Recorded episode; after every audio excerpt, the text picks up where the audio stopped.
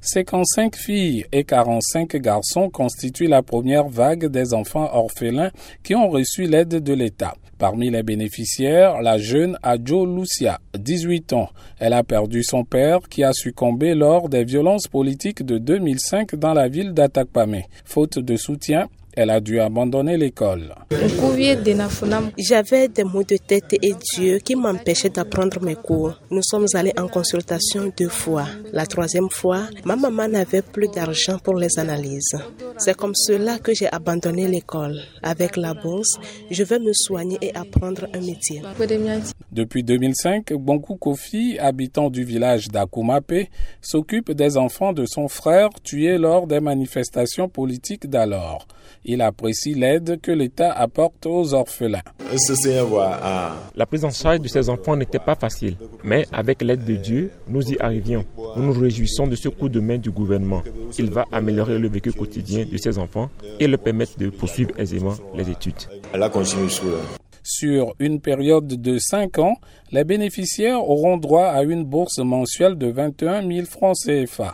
Awanana Daboya est la présidente du Haut Commissariat à la réconciliation et au renforcement de l'unité nationale. Nous faisons en sorte que pour les enfants, ça va être une activité qui s'inscrit toujours dans le cadre de rentrée scolaire. Voyez-vous, ça soulage beaucoup les parents. Mais je dois préciser que ça concerne les événements de 2005.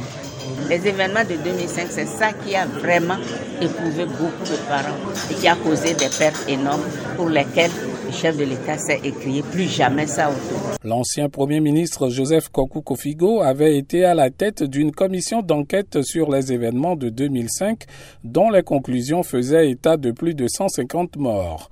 Aujourd'hui, il donne quelques conseils aux bénéficiaires. Il est vraiment heureux que la CVJR ait prévu une recommandation en disant qu'il faut prévoir quelque chose de spécial pour les enfants. Voilà pourquoi je voudrais vous dire que les chèques qui ont commencé à vous être remis, c'est plus que de l'argent. C'est un outil formidable qui est mis à votre disposition puisque le programme va durer 5 ans. Pour assurer la facilité de perception de ces bourses, la traçabilité et la transparence dans la gestion des fonds, un compte épargne a été créé pour tous les enfants bénéficiaires dans une banque de la place. Kossi Oussou, Lomé pour VOA Afrique.